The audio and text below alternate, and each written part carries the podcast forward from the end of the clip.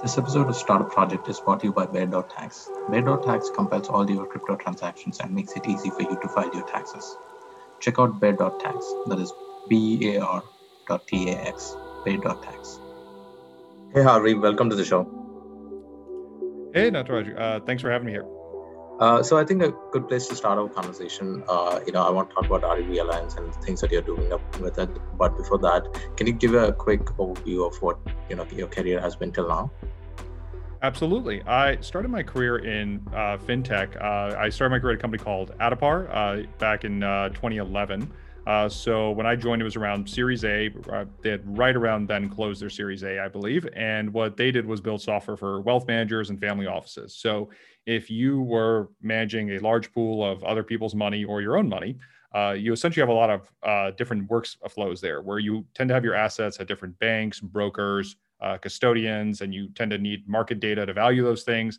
So it's a huge data aggregation problem, which is what my focus was. And then uh, you have to do enrichment and analytics and reporting and all the other workflows. Uh, so I was there uh, about mid 2011 to early 2013, I believe, and uh, worked mostly on the data financial data aggregation side. And from there, I uh, left to start my own startup in the core banking technology space. So, where our vision was at the time was to build uh, a brand new core banking platform.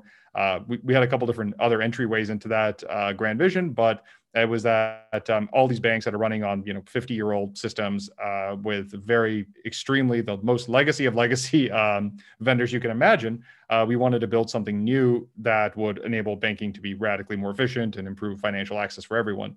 As you can imagine, this is an insanely hard segment to sell into, a lot of career risk on the buying side. So um, while we did actually find a few banks to partner with who were very open to uh, working with us and uh, building really cool things, we could not, we didn't really see a way to scale it in a meaningful way uh, that would not really turn us into mostly a professional services firm. So um, I left uh, that startup uh, around uh, late 2014. From there, I joined Coinbase on the uh, institutional biz dev side. So my mandate was essentially make the transactions, uh, make the amount of uh, people buying Bitcoin go up, and ideally institutions who have large pockets. And so worked on everything from merchant payments to marketplace payouts to um, family offices, trading platforms, and eventually what it came down to was uh, launching a Bitcoin ETF. And um, sort of uh, towards the end of my tenure at Coinbase, or towards later part of my tenure, I realized that uh, launching a Bitcoin ETF was going to be a five to six year long process at minimum. And I think, uh, you know, now that we are five to six years uh, later from 2015, and the fact that it still hasn't launched, it's evidence of that. So uh, I realized that I didn't want to be in a role that had a lot of like legal and market risk. So from there, I joined uh, Plaid right around the Series A and uh, on the go to market side. So helped a lot of the sales processes, playbooks, tools, um, go to market strategies, and things like that. Worked with a really great team of people and uh, I was there until about early 2017. From there, I left and decided I've always had this itch to do um, to be an engineer, so I decided to like give that my full time focus. And so left, did a coding boot camp, did the engineering side. Um, briefly took on some roles, but then realized uh, that you know at the end of the day, W two employment was just no longer for me. So I uh, this I had also been doing a bunch of angel investing uh, while especially it started while I was at Plaid, and uh, since then, I've been sort of just thinking about how do we make founders richer? How do we make startup employees richer? And essentially help improve this ecosystem and make sure that more of the people who are doing the work on the ground, the selling, the making, the founding, um, are capturing more of the upside. And so that led me down an interesting direction, uh, which eventually led to uh, the RUV Alliance. So that's a good way to, uh, you know, good segue for RUV Alliance. But I want to step back and it looks like in terms of your career steps, you always join a Series A startup or a startup or a Series A startup. Was that your perspective when you're making that decision? You know, I'd never thought about it uh, when I was making the decisions initially in terms of stage, uh, but uh, you're right. That is absolutely a pattern. It tends to be in the Series A. Uh, like I think Coinbase was maybe Series B or C when I joined, but it was still extremely early at that time and uh, i just i love roles i love companies where uh, there's a lot of open space. Like i'm one of those people i'm very good at writing playbooks and checklists. I am not so good at executing playbooks and checklists other people have written. So let's talk about ruv alliance. So uh, you are angel investing and uh, how did you know ruv alliance come about? Because ruvs uh, i mean uh, for those who are listening and don't know about it are roll-up vehicles that you know AngelList created, and these were primarily to help startup founders, right, to raise money from their friends and family. Uh, but you've taken it to a, another extreme level. I felt uh, after you know you know being part of RUV Alliance for a while. Uh, so talk to me about that journey. Like uh, when you figured out you want to do something uh, in investing space, uh, did you uh, evaluate other options uh, before actually you know looking at RUVs? Yeah, absolutely. I uh, our, creating the RUV Alliance was sort of my choice of last resort. I had explored lots of other options, and um, and how the alliance actually came together is that is a true like startup you know it started with a throwaway tweet and uh, then it exploded into this uh, you know 1300 member community. But i'm happy to take you through sort of the details of how this began. So i actually made my first angel investment when i was at plaid. I um, how it started, and really, I feel like the advice that's given to founders uh, in terms of build something to solve your own problem is also actually really good advice for investors. And how, and so to give you an example of that, when I was at Plaid, one of the biggest issues we had was how do we allocate our time efficiently? Because as everyone knows, hiring in startups is extremely hard, and so we had, um, you know, very few people to do what is now to do what was uh, frankly like probably ten times as many people's jobs, uh, which is you know that's that's the case at any rapidly growing startup. And so I realized that the limiting factor for us was not money but time. And so uh, I I was thinking, how do we figure out how much a deal costs us in terms of time? So I uh, leaned into that, and I realized that there, at that time, Salesforce and all these tools would show you the outcome metrics of like how many deals you close, how much revenue you generated, but it wouldn't really show you how many how much time that deal costs because that's just generally not how you know large companies think of things. So I tried to actually start building my own tool to track my time as a salesperson, like how many minutes per meeting, how many emails, things like that. Realized that this was actually a gigantic problem, and uh, it was not something I was going to solve while also working 80 hours a week at a Series A startup. So I was lamenting about this issue at uh, at lunch one day, and one of my colleagues mentioned that he knew somebody who was working on this problem. Uh, so he connected me with that founder. Uh, the tool was exactly what I had in mind and what we needed. We started deploying it, and it was the best example, best ana- analogy is like it, it, was like having it was like being the only party in World War II to have radar. Like it, you just could do things that just look like magic, and we were able to operate in a at a speed and velocity that was you know unthinkable to me prior. So uh, I insisted on investing. I met the team. I was just like, I have to be able to invest, invest in the company, and that was actually my first angel investment, and it turned into a unicorn um, in less than a few years. And so I um, sort of started kept investing uh, down that flow. Which company is this? Uh, this is People AI. Oh, People AI. I'm an investor yeah. in People AI as well. Oh, f- phenomenal! Small world. Uh, great, great choice, by the way. uh, so yeah, uh, so how did that lead to uh, Alliance? Yeah, so I uh, continued angel investing, um, uh, uh, you know, just directly, and then I kind of. So what I realized was it was very frustrating to angel invest. I mean, you first you have to reach out to the founder, and you have to build a relationship, and then you have to exchange safe docs, and then there's this whole like song and dance. And at the end of the day, like I'm a bit of an introvert, which is ironic considering I've always been in like biz dev and go to market roles. But like I, I never want to take a meeting that I don't have absolutely have to take. So I started uh, at that time thinking, you know what, I might just be okay with paying carry on AngelList um, because uh, it's like an e-commerce like experience. Like I can see a deal, I can click invest, and I can go about my day. Because all I want to do is pick securities that go up 100x. That's like if they do other things, that's cool, and we help the world, that's great. But at the end of the day, I'm I'm in this business to make money. So I started doing that, and then I also realized, you know, these a lot of these companies that I'm like having to pay carry for, I'm seeing them anyway. Like I'm I'm like running into them as part of my daily life, you know, friends, founders, things like that. So that was happening. And then there was another thread, which was I um so while I was doing that, and I would still have to go after direct deals, I kept getting muscled out of deals because I was just I'm a nobody. You know, at that time I'm I mean, even now I'm still a nobody, but like uh, like I, you know, I just was like a person writing five, 10k checks, you know, the occasional hundred, um, into like, uh, but I, I, didn't have a brand name. I didn't really want to have like, you know, a brand name. I didn't really want to raise a fund, et cetera, but I just wanted to get into the deals I want to get into. So what I, uh, so this, this started bothering me is I started getting muscled out of deals. So then a third thing happened, which is I got the opportunity to co-lead an SPV into a later stage company. Um, uh, it can't can't share the name, I think, but um, I got a chance to lead co-lead this SPV. It was a great experience the team we worked with. But what ended up happening was we were so successful in how much we raised that we actually um, had to. T- we actually um, uh, we were so successful in how much we raised, uh, and simultaneously, a lot of other folks were interested in that same deal. And for you know logistical reasons, et cetera, we got muscled out of it. So we actually had to start returning money to um uh, to LPs. So that kind of um, also set me on a way, which is like I'm one of those people like I cannot stand to not have the most leverage in the room. So that started bugging me. Like I'm just like I, I got to have control over things.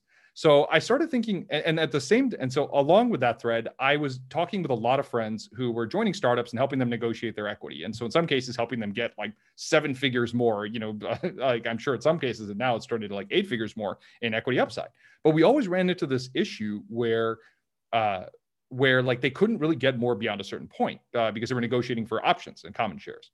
And so there, you, there's these four threads were running simultaneously. Uh, these handful of threads were running simultaneously, and they kept bugging me and so what so what what what i started before the ruv alliance which is what led to the ruv alliance is this concept called employee-led spvs so what i realized was what do founders raise money for? They raise money to hire people. What's the thing that sucks when you hire people is when they leave. So what if you could make it easier to hire people and you could uh, keep employees from leaving and you could boost an employee equities up uh, employees equity upside? So how would you do that so what I realized was, what if I go to employees at startups, existing or cur- existing or future, and I say, hey, together, let's go negotiate for an allocation in the startup you're joint you uh, you work at, and I'll help you fill it, and uh, on the fundraising side, and we'll split the carry 50-50. So that's how. So that was the initial thing I was working on for pretty much mid 2019 to um, early 2021. If uh, I'll stop there if there's any questions or thoughts. So initially, your idea was to do a regular SPV, but you know have a uh, carry share and basically convincing the employees to invest and partly and then you know expanding through your network to fill the rest of the SPV's commitment. Uh, so that was your initial strategy, right? Exactly, and um, and so we we ran it a few times, and it worked phenomenally. I mean, uh, the numbers are unbelievable. Like I think we did a four x DPI, a four x distribution to paid in capital within a year and a half, which is unthinkable. Um, I mean, so, uh, but the issue there was it was a couple things. One, it, it runs into all the same issues uh, companies who are doing secondaries have where you have to find an employee first. You have to find an existing hold you know person. Then you have to convince the ceo and then you have to like source capital. So uh, so so one was just finding the employees who were willing to do this was very hard. And i tried everything. I tried cold emailing like every employee at like every series a and b startup. I mean there are a lot of people uh, you know who who work at startups who have my email uh, in their inbox right now.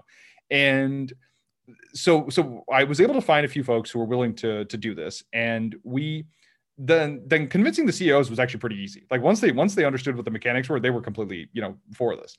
And then the third part was raising the capital. Now this is where I got surprised. I thought this would be really hard.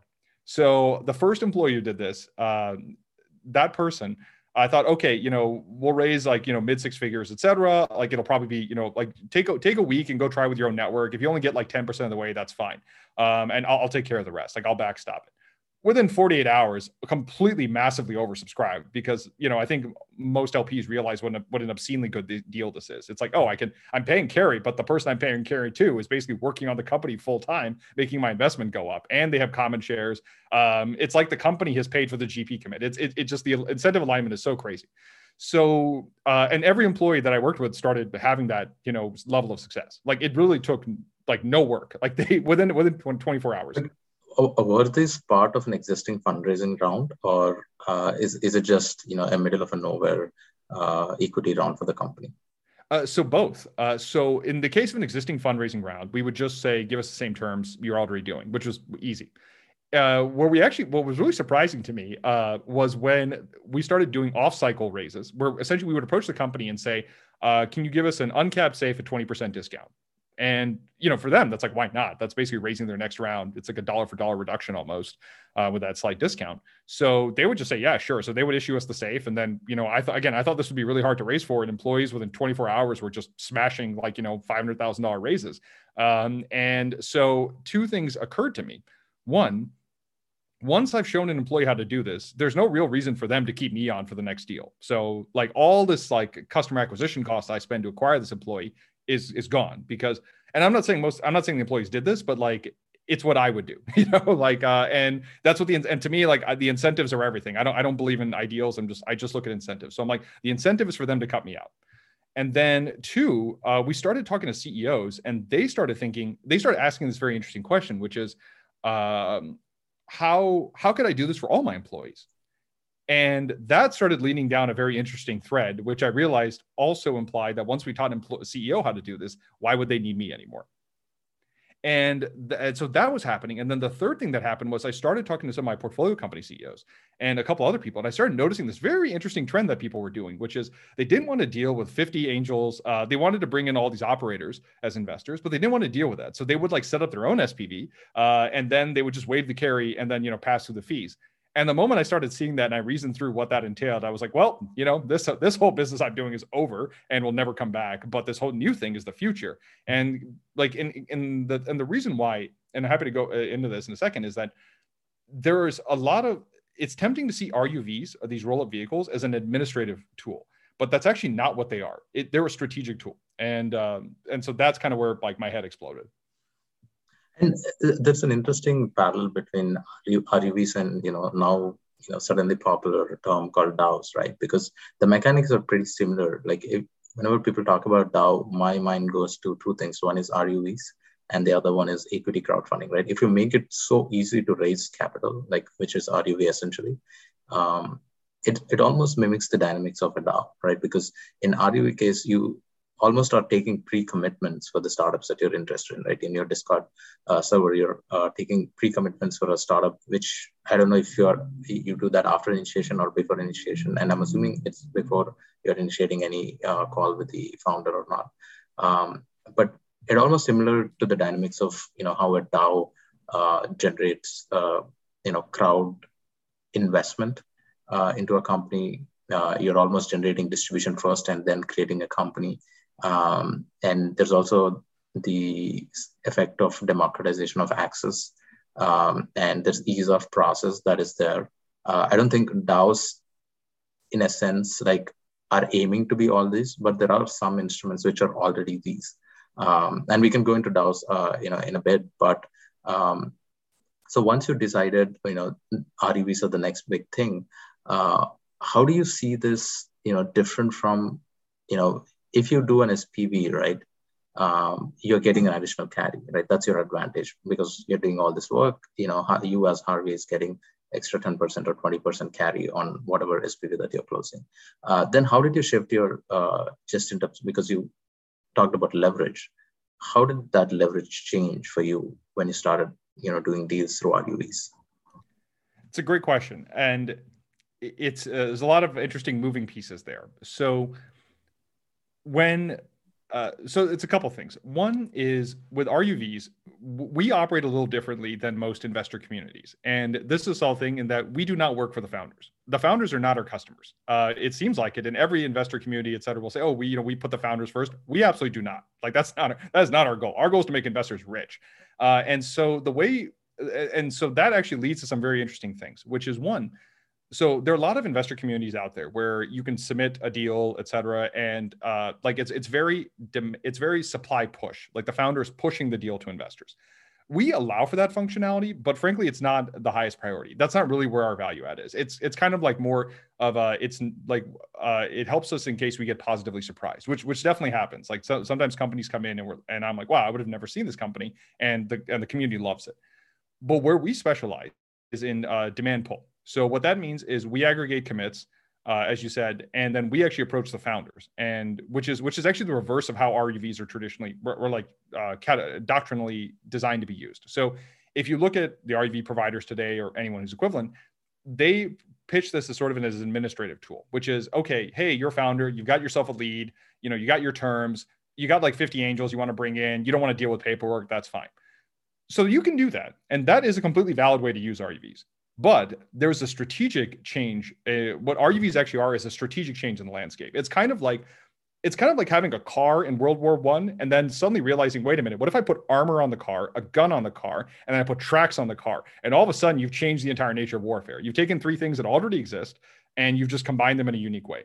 So what we realized with RUVs is that one, what if you reverse the process instead of the founder creating the RUV and then reaching out to investors? What if the investors effectively create the RUV and then reach out to the founder? And all of a sudden, you change everything because one, the found those investors are actually willing to pay a higher valuation because the cost is the same to them uh, versus going through a syndicate. So, or it, they're willing to pay basically up to a certain point, um, but it's higher than whatever an SPV lead or a fund lead would pay because they don't have that 20% hurdle or that two and 20 hurdle to go over. Uh, two, we proxy our voting rights to the founder, which is, I mean, as a founder, like that's like the dream, which is you can raise more money and never lose control of your company. Like, who would not take that? Uh, and three, RUVs are actually more liquid than company stock.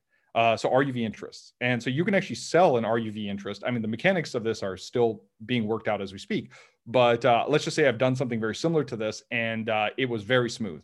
And so it's much easier to sell RUV interest than it is to actually sell shares in an individual company. So you get a liquidity improvement, you get a corporate governance improvement relative to the founder, and you get a valuation improvement. And so we realized the the thing that's keeping blocking founders is that um, like if you, if you uh, actually uh, if you take an SPV, here's a better way to think about it. If you take an SPV lead and you unbundle what that SPV lead is actually doing. So what are they doing? One, they're sourcing a deal.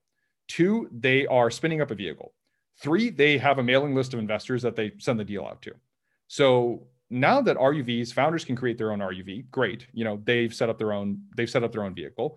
Um, sourcing the deal, I mean, companies are pretty easy to find these days. I mean, uh, in terms of the ones who are interesting, uh, and then uh, then it's uh, the investor network. And so we realized, what if we provide the investor network basically as a service, effectively? So you, the founder, can just submit your deal, and you know, next thing you know, you're in front of 1,300 plus accredited investors, all of whom are like, you know, top tier operating experience.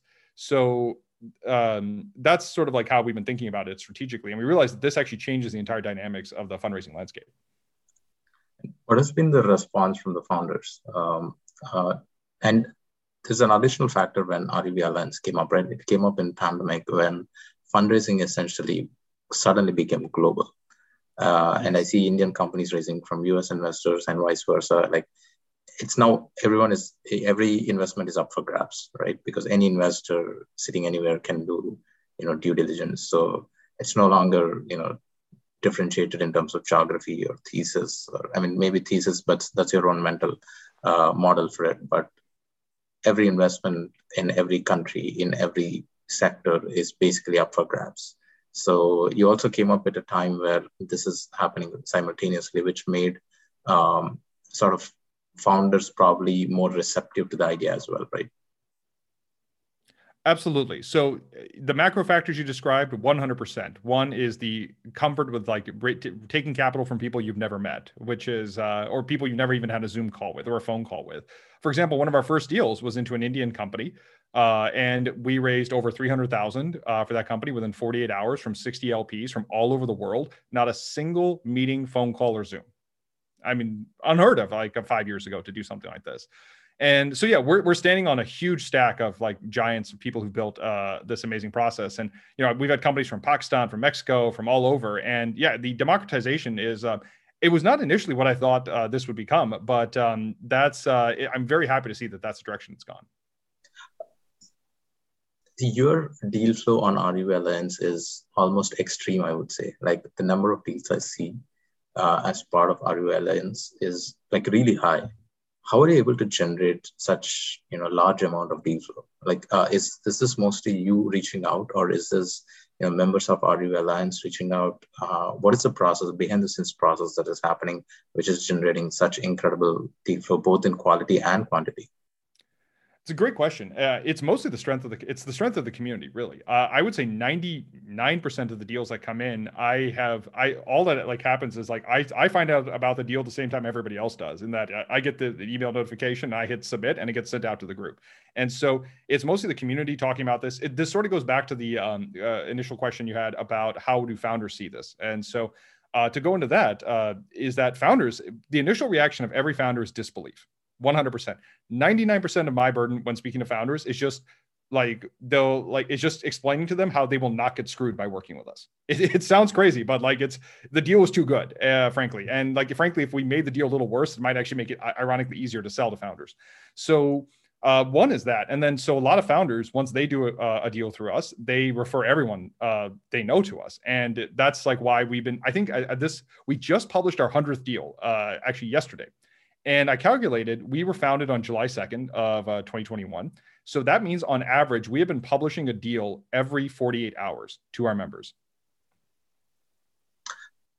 Have you gotten any feedback from people who are already running, you know, syndicates and other SPVs and have a model, you know, with higher leverage, right? You know, uh, we have now larger art syndicates with you know, 3,000, 5,000 accredited investors and you you are in a sort of ways uh, competing with them for deals. Um, what was the dynamic, uh, you know, with syndicate leads or other micro funds or you know solo GPs? Uh, how was that you know uh, dynamic been? You, you know, it's been very collaborative and collegial. Uh, you know, it's initially I had framed a lot of our framing as like, yeah, we're against you know the carry industrial complex and all that but really fundamentally it's actually it's a bit more nuanced than that and so uh, we we actually work very closely with a lot of spv and fund leads and so uh, I we've had situations where we published a deal and then you know a, a, a GP uh, of a fund will reach out to that founder uh, saying, "Oh, we found you an RUV alliance," and then they'll write a large check into that, which is great. We love that. Anything that makes founders richer faster, I'm all about that. Um, and so uh, the other thing we do is if you're an SPV lead and or if you're leading an SPV and you want uh, and you basically want uh, we see this a lot with like emerging managers and emerging SPV leads. Uh, the biggest challenge is building getting your getting yourself in front of an LP network. That's like the whole secret behind all of this. So what we do is that well that thing that's really hard and expensive and terrible to do, we're just going to make it it, it, free. And so if you as an SPV lead, if you are willing to waive the carry on your on your deal, you can actually submit your deal to us. We will share it out just like any other deal. And then what's really great is any of the LPs that come in, you now have direct access to those LPs. So it's basically like instead of you having to do networking and coffee meetings and things like that, you can just audition by actually doing the work. Um, and so you can like if you put out good deals, people will follow you. And that that actually kind of goes into another point in terms of like how we differentiate from a lot of the fund managers and syndicate leads out there, which I'm happy to get into. Yeah, how, how do you differentiate RUV from um, you know, other fund managers? Yeah, so here's a great way to think about this.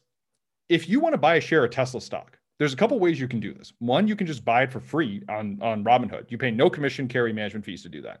You can invest in a mutual fund that owns Tesla, and you know you're going to pay a little bit of load or fee for that. You can invest in an ETF that owns Tesla. You're going to pay some asset management fee there. You can invest in a hedge fund that owns Tesla. You're going to pay two and twenty. You know, you got all these. You can invest in a wealth manager, and they're going to charge 140 basis points, and you know maybe you'll be investing in Tesla.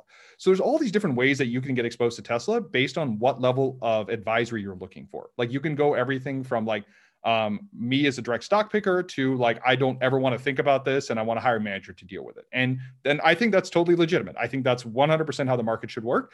You shouldn't have to like you should you should pay for more levels of advisory work. Now, what I am 100% against is what I call access-based fees. So if you as an investor know you want to invest in something and you can't do it because access is restricted for some arbitrary reason or it requires you know like personal relationship whatever. To me this is the enemy. So i call this access based carry. So i love advisory based carry. If you're a top tier fund and you you make you know those types of picks and people are hiring you for your advisory great. Pay as much i think those managers actually undercompensated. 2 and 20 is a bargain for the best managers. Uh, like they should charge more but there's there's like folks out there who are basically arbitrary gate arbitrarily gate uh, keeping these deals because you can't like invest in them unless you charge pay a huge amount of fees or things like that. When it's like i don't need this person's advisory work. I just want access to this deal. So for example if you want to invest in spacex that's a whole like different thing because you're going to be investing in spvs that pay like four levels of carry when like i don't need to be convinced in any way shape or form that spacex is a great investment. Like i, I don't think anyone on most people on planet earth don't need to be convinced of that. They just just want to be able to hit it on a buy button. So our philosophy is freedom of trade for all the same reasons as freedom of speech. I mean, there are a lot of uh, interesting points uh, in terms of access that you brought there because arbitrarily most private investments are restricted by accreditation rules, uh, which it shouldn't be because anyone can you know go to casino and lose all their money. I mean, there are penny stocks listed on uh, stock exchanges, you know, which which will which go up and down by 90% plus in a day. Um, so it's a very arbitrary you know decision to restrict um, you know private investing uh, through accreditation rules. So I think AngelList sort of uh, played uh, and you know went and did the Jobs Act, which led to equity crowdfunding, and then things started changing. And even with rolling funds now, you can actually publicize your private deals, but there's still that restriction which you know, limits access to a lot of people because you know how is a person with 190k uh, uh, salary is different from a person who's making 210 suddenly he's not you know intelligent by leaps and bounds to understand private equity to invest in it right? So i think that's at the core you know which also prevents access to deals and sort of perpetuates this whole system. Another interesting question that i thought of uh, asking you is about you know how did AngelList react to this Um, because I, I know uh, there's some AngelList uh, team members also in RUV Alliance, and they probably wouldn't have imagined uh, someone like RUV Alliance coming up and doing this sort of a thing. Yeah, that's a great question. Uh, so one, I, we I, I, talk with them fairly often, uh, and I'm a huge fan of everything they've done in the space to a- accelerate things on the RUV front. And the fact that they're charging nothing for it except for blue sky fees, which are regulatorily imposed, is mind-boggling. I mean, this is this is a mind-shattering thing that has uh, been achieved. So it, how they react to it actually goes back to how this actually started. So what I noticed was in in January is when I stopped working on it. January 2021 is when I stopped working on employee-led SPVs. So for two three months, I was kind of just like in the void trying to figure out what to do next. And then I saw the announcement. I believe in March uh, is when AngelList launched the RUV product. And I realized, wow, RUVs are like safes. Like this is going to be the next thing. Like this is the default of how founders should fundraise. So I started looking for RUV deals, and I realized that there's actually no there's no way to find them. Um, so, for example, if you there's no equivalent of a syndicate you can subscribe to or a mailing list you can subscribe to find these. So one day I was complaining about this on Twitter uh, back in uh, July of last year, and another founder had DM me. Uh, so a founder DM me and said, "Hey, you know, wouldn't it be cool if there was like an Airtable or something that like we could just list all the deals that we see and we could just like crowdsource these?" And I was like, "Yeah, that would be cool." And then I was like, "Yeah, you know, I've never like used Discord. Maybe cool to have like a chat room full of that because like uh, I'm in a couple other investor Slack groups."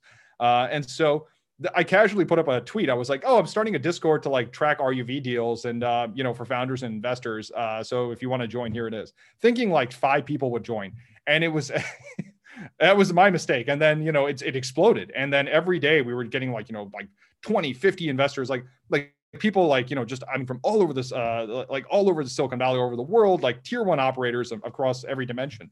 And then it dawned on me, wow, there really is like a need to expose these deals, but you know there's obviously a lot of concerns like if you're the platform itself like do you want to be like in the like sense where it's like you're it looks like you're doing marketing et cetera? Like we're a completely independent entity. Like i we have raised no money. Uh we actually run on donations which is like shocking because we're probably the only like investor syndicate that runs on uh donations uh which means that we have total we have total freedom of access. And uh, you know we have we have 1400 people we have 1300 people who are eyes and ears everywhere uh, looking for deals so, uh, in terms of the collaboration with them, it's been great. I mean, we are constantly sending feedback back and forth. We're constantly, I mean, introducing founders to the concept of RUVs. Uh, so, yeah, so far, I loved working with them. And I, I think we're actually going to see a space where more fund admins start offering an RUV type product. I mean, you're doing their go to market strategy and customer acquisition in a way uh, that they have not imagined, right? Uh, and I'm sort of surprised that the uh, RUV Alliance runs on donations. Uh, I, I, didn't know that. Um, so that comes that sort of is a good segue to my uh, next question is do you have plans to like you know i'm sure you've seen stonks.com right they're essentially in a similar model but they're essentially changing a version of what RUV Alliance is, but I would say I'm not sure if they're actually charging carry or not.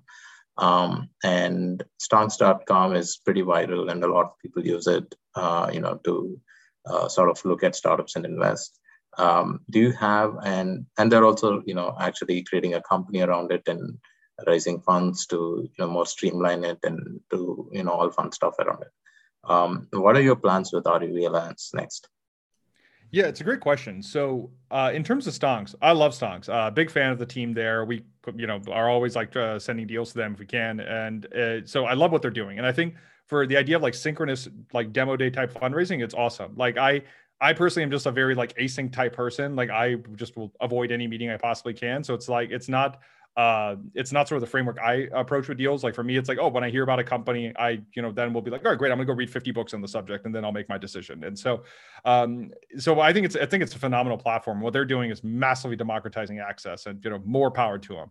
So in terms of the business model, like it's something I've been thinking a lot about. One thing that I want, so one in terms of how we run on donations, this I think actually shocks a lot of people. Uh, we have a public, all our finances are public. So every dollar I spend on tools for this, um, you know, assistance, whatever it might be, you can actually see all of it on our opencollective.com slash RUV dash alliance, I think is the URL. Uh, so it's all there, like our invoices, everything, um, every person who's donated, how much they've donated. And for me, it's just, uh, I think the most important thing is incentive design always. And so I there's a few things I want to solve uh, for what we're doing. Um, for example, I really want us to get to the point where every growth stage deal in the world, you can see it on RUV Alliance, you can invest for free. I think we're actually very close to that. Uh, we are sort of building that playbook now. And once we're able to do that, then I think it'll make sense to figure out like how we can charge for this in a more effective way. So one thing I'm pretty much uniformly against is charging uh, any sort of commission type structure, uh, charging on a carry like type structure. Because to me, like there should always be a free path. Like if you want to be the self-directed investor, like you should not have to pay carry if you already know what you want to do. Uh, like I've also thought about starting my own fund. I uh, haven't committed to anything on that front, but it's like a lot of people have said, "Hey, can you I just invest in what you invest?" I'm like, yeah, you know, there's a there's a way that that's traditionally done. Uh, so if people just want to buy advisory services, that's you know a conversation I'm willing to have with them. But um, yeah, it's kind of open ended. I mean, the other thing we've thought about doing is actually doing lending. So we'd actually, uh, if you want to do buy now, pay later for your RUV investments, we'll actually lend you the money to do that. So I, I thought that's like a potential interesting direction we might go. Uh, but yeah, it's still kind of open ended on the business model front. But I mean, at the end of the day, this thing costs less than $100 a month to run. I mean, not counting my time, but I mean, in terms of tools, it's less than $100. Yeah, I mean, I could easily, uh, you know, think of a place where um, people would pay, you know, a monthly subscription to just access RUV and to see all these and with no carry, right? That's a promising uh, bargain for anyone who's a seriously angel investing uh, and has a certain set of investments that they want to do on a per year basis. I think it makes sense for them to pay, you know, 100 bucks or uh, on an year or I don't know how uh, we have to think about the exact uh, number that makes sense, both as a company and uh, for the investor. But I, I, could see easily, you know, a serious angel investor paying for uh, such access because it reduces so much hassle. Uh, it's almost like a better version of AngelList. Like if you add a UI on top of what you're doing um, with Discord, um, I think it would almost be a you know a version or a layer on top of AngelList, uh, which is much more simpler and you know better aligned in terms of incentives. But you know, the next topic I want to talk to you about is about uh, what you're doing with uh, DAOs, and you know what you're trying to do with you know DAOs in general, and the current project that you know you're also started uh, in real estate, and uh, how are you mixing DAOs with real estate? Absolutely. Yeah. So that came up in a really interesting way. And what's really funny about that is I thought there would be no overlap between what we're doing for RUV Alliance. It turns out there's actually a ton of overlap, uh, which has been very funny. So, at a high level, what we're trying to do is for this DAO. So, it's called Miami 100 DAO, Miami100DAO.com. And what this DAO effectively is, is we're essentially, we've set ourselves like a really big, hairy, audacious goal. So, that goal is build 100,000 rental uh, brand new multifamily rental units in the in the greater Miami South Florida area uh, every year. Now that is crazy and it's crazy because one i think it's only between 200 to 300000 uh, units of this type have been built in the entire united states of population 300 plus million people in the uh, like uh, last year. And so we're talking about basically building more in miami than has been built like like that's ever been conceived. So this is like the apollo project for housing. Now one the thing that's unique about the way we want to do it is all private funding, no like fancy tax credit financing, EB5, any of that stuff. That stuff's all great, but like we want to create this as like make this as repeatable as possible. So fundamentally, what we want to do is create Y Combinator for multifamily rental developers. And so uh, that actually has like a lot of moving pieces to it because kind of like you know 2005, 2004, et cetera, before like Y Combinator existed, there was no real good playbook for SaaS founders. There was no good real like source for like the earliest, riskiest form of equity. Um, and I think that that kind of gap now exists in the um, in the rental space uh, for building apartment units because um, like and the, the, proof is that you know there's a housing there's a housing shortage in every single city in the United States in terms of like housing prices just continuously skyrocketing for for rentals. And how, how does the DAO play into this? Yeah, so there's a few things that we're doing. So step one is actually building a playbook, which is if you have no real estate experience, but you're an ambitious go-getter type person, and we want to build a playbook. So we're building a playbook such that you can start reading it from the top, executing it, and by the end of that playbook, you will have a fully stabilized, cash flowing, thousand unit, you know, thousand foot tall like skyscraper sitting somewhere in Miami that you own as like the G as a general partner. Um, but you know, which would be like a billion dollar asset basically. So essentially, like that's like the playbook is how do you go from zero dollars worth of real estate to a billion dollars worth of real estate um, as quickly as possible. And um, what we realize is the the hardest form of equity to raise for this is the earliest form of equity, which is like you the developer need to pay for like you know an architect uh, you need to pay for like a financial model or things like that. So you can actually like uh, put a plan together approach a landowner uh, get, buy an option on the land and then like get approval from the city before you close on that land. So that equity is like the hardest riskiest i mean it's it's like pre-seed it's like pre-seed uh, seed angel uh, type equity. So uh, we are thinking is like the dao would effectively seed those gps with like equity. Does it actually require a dao or can't you do it with you know any other traditional instrument you probably can. Uh, I think I was just excited about DAOs when I created the name, and so we thought, oh, let's go with that. And because I was pretty inspired by what the Constitution DAO uh, folks were doing, and so I, I was just like, oh, like if we could build something like this but for like actually delivering housing units like in in the US. Uh, and so in the DAO at that point can actually act like it's basically not like a pure investment entity, but you know something like that, uh, like a governance and investment entity. But yeah, I think it could actually be most likely what will happen is we'll use traditional structures up until the absolute breaking point, and then we'll you know use crypto structures where we actually need them. So in essence, it is still possible to get DAO like dynamics without using DAO, right? Yes, if you're using the absolute most cutting edge tools today with certain limitations, you you can get there. So for example, you had mentioned earlier equity crowdfunding. So equity crowdfunding before March 15, 2021 was a very different animal than what it is today. And the reason yeah. is uh, if I remember right, the law changed such that you can use SPVs. Whereas before that, you actually would have like 10,000 people on your cap table. Um, you know, Republic and WeFunder stuff have done things to streamline that. So they have a special type of crowd safe where it doesn't convert until exit. so it's not like you have to deal with like a thousand signatures at every you know conversion point. Yeah. Uh, but um, it's still kind of it still kind of was a mess before the SPV side of things. But now that you can do it via an SPV, what is really the functional difference between an RUV that it only holds accredited investors and buys you know uh, into a safe at a company and a you know um, uh, a regulation crowdfunding uh, raise that raises into an SPV that buys the same instrument? Not really much of a difference, frankly, besides the you know regulatory burden. Yeah, I, I think there's also a restriction in terms of how much uh, amount of capital that you can raise and from how many people should be on the SUV and things like that. But you know, fundamentally, in terms of incentives, I think there's not much difference. Um, that's great. Uh, and you seem to me as a person, and this is our obviously a first interaction, but someone who reads a lot. Am I right? Uh, yep, that's a that's a fair point. I try to get through at least like a few books a week. Yeah. So, what are the some of the interesting books that you have read recently and that you would want to recommend? Oh, uh, let's see. One that I um, read uh, recently, I'm, I'm, actually rereading it. Uh, it's called Atomic Awakening. And what it is is like a history of nuclear power and nuclear engineering, basically from the discovery of the atom to the modern day. And so it's really interesting because up to the first 50% of it is like up to the Manhattan Project, and the other 50% is to the modern era. And it's actually mind shattering, like what people were attempting and what's actually possible with nuclear energy. Uh, it's just that like it is so scary to people uh, in the world today. Oh, uh, there's an excellent one. I forget the exact name of it, but it's it's very easy to find. It's a biography of George Marshall. So George Marshall was a chief of staff of the U.S. Army. So he was the head of the U.S. Army during the run-up and uh, uh, and the execution of World War II and uh, and also he was Secretary of State, uh, I believe, afterward, and you know was a big part of uh, like negotiating things between um, uh, China and Taiwan and things like that.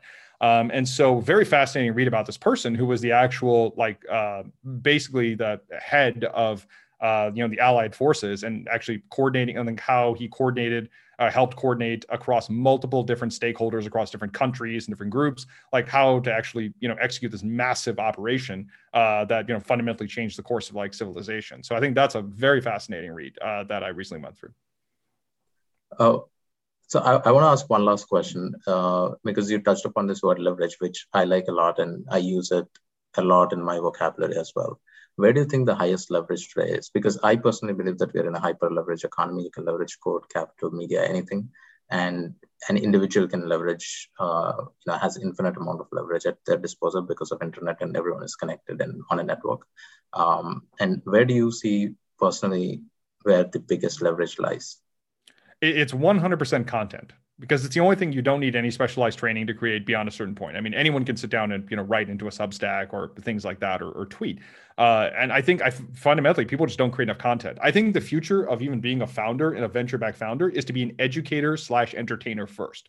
So, for example, if you're wanting to build a hard tech company, like I, I, would like to think of like you know somebody like Elon Musk was starting today. The way I would like started would be uh, you know start recording, start teaching people what this is, like start teaching people what rocket science is on YouTube videos and things like that.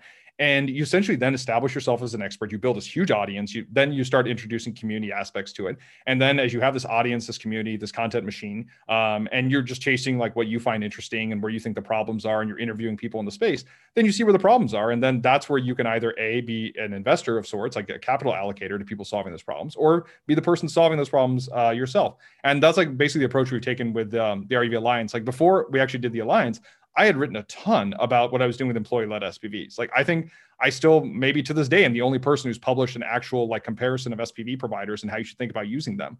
Um, and so I I open sourced everything I did before that. So I had this like thousand plus people who had been following me because of that, uh, which immediately was able to leverage into RUV Alliance. And then because of that, there's a whole bunch of people who you know um, have followed me into this Miami 100 DAO. And it turns out a lot of the companies, uh, that, like as we're building this playbook for Miami 100 DAO, that there's a lot of like uh, che- steps in the checklist that used to be very manual, but are now being done by Series A and seed stage companies. So now those companies I'm reaching out to, and then they're really excited about what we're doing in Miami 100 DAO. And then I'm like, hey, by the way, I run this investor syndicate, and then we're sending them to RUV Alliance. And so like this content turned into community, which is now turning into like capital allocation, which is turning into like you know cash flow and all these different things. So yeah, I, I, think the era of uh, leverage is it all it must start with content. Like everything starts with like you know a, like a written outline of what you want to achieve.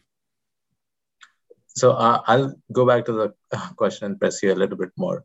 Uh, where where do you see your leverage, uh, and how, how are you seeing your own personal leverage? I, I get it that you know we're in a distributed first economy, so building distribution first and going backtrack. So uh, is that the same playbook that you're following? Uh, because with RUV, that's what you did uh, and sort of created content and then um, now you're using that distribution to do you know miami 100 dao and are you following the same playbook of uh, you know being distribution first absolutely i, think I, I see no good reason to ever build anything not distribution first like I've having worked at startups, uh, you know, where some had were further along on the distribution point than others quality of life is 100% proportional to how strong your distribution network is. If you have great distribution, everything's easy. And so for me, I find my highest point of leverage is laying out a written plan and uh, publishing it. Because one thing I'm willing to do is I'm willing to look wrong very publicly, very aggressively, more so than the average human being. I relish in it. I love rejection. When people like tweet hateful things about me and replies to my stuff, I retweet them just because like that's how I'm wired, you know. Uh, and so I'm I, I'm willing to take those arrows first and take them very publicly uh, and but like help uh, and what often happens is like you know people reach out and things like that and then i'm able to help create like a cohesive written plan of like oh this is like where we want to go. And generally once i'm able to put like that kind of plan together a lot of like people in the community come together and we were able to fill the operational gaps and the strategic gaps very quickly. So for me my highest point of leverage is like writing plans and publishing them and then reaching out to relevant experts. Uh, i mean this has been a great conversation uh, harvey and uh, i think you're doing something and you are also an intense person that I can clearly say without you know seeing your face. Uh, you're an intense person. I think you understand leverage and distribution very well, and you also understand where the edge is, and you're willing to go there first before anyone else is, and that's where you know you generate most returns. Um, so it's been a you know fun conversation for me, and hope you had a good conversation. And thanks for being on the podcast. Absolutely, likewise. Big fan of uh, the podcast, and uh, if I can ever be of any help, uh, please let me know. Thank you.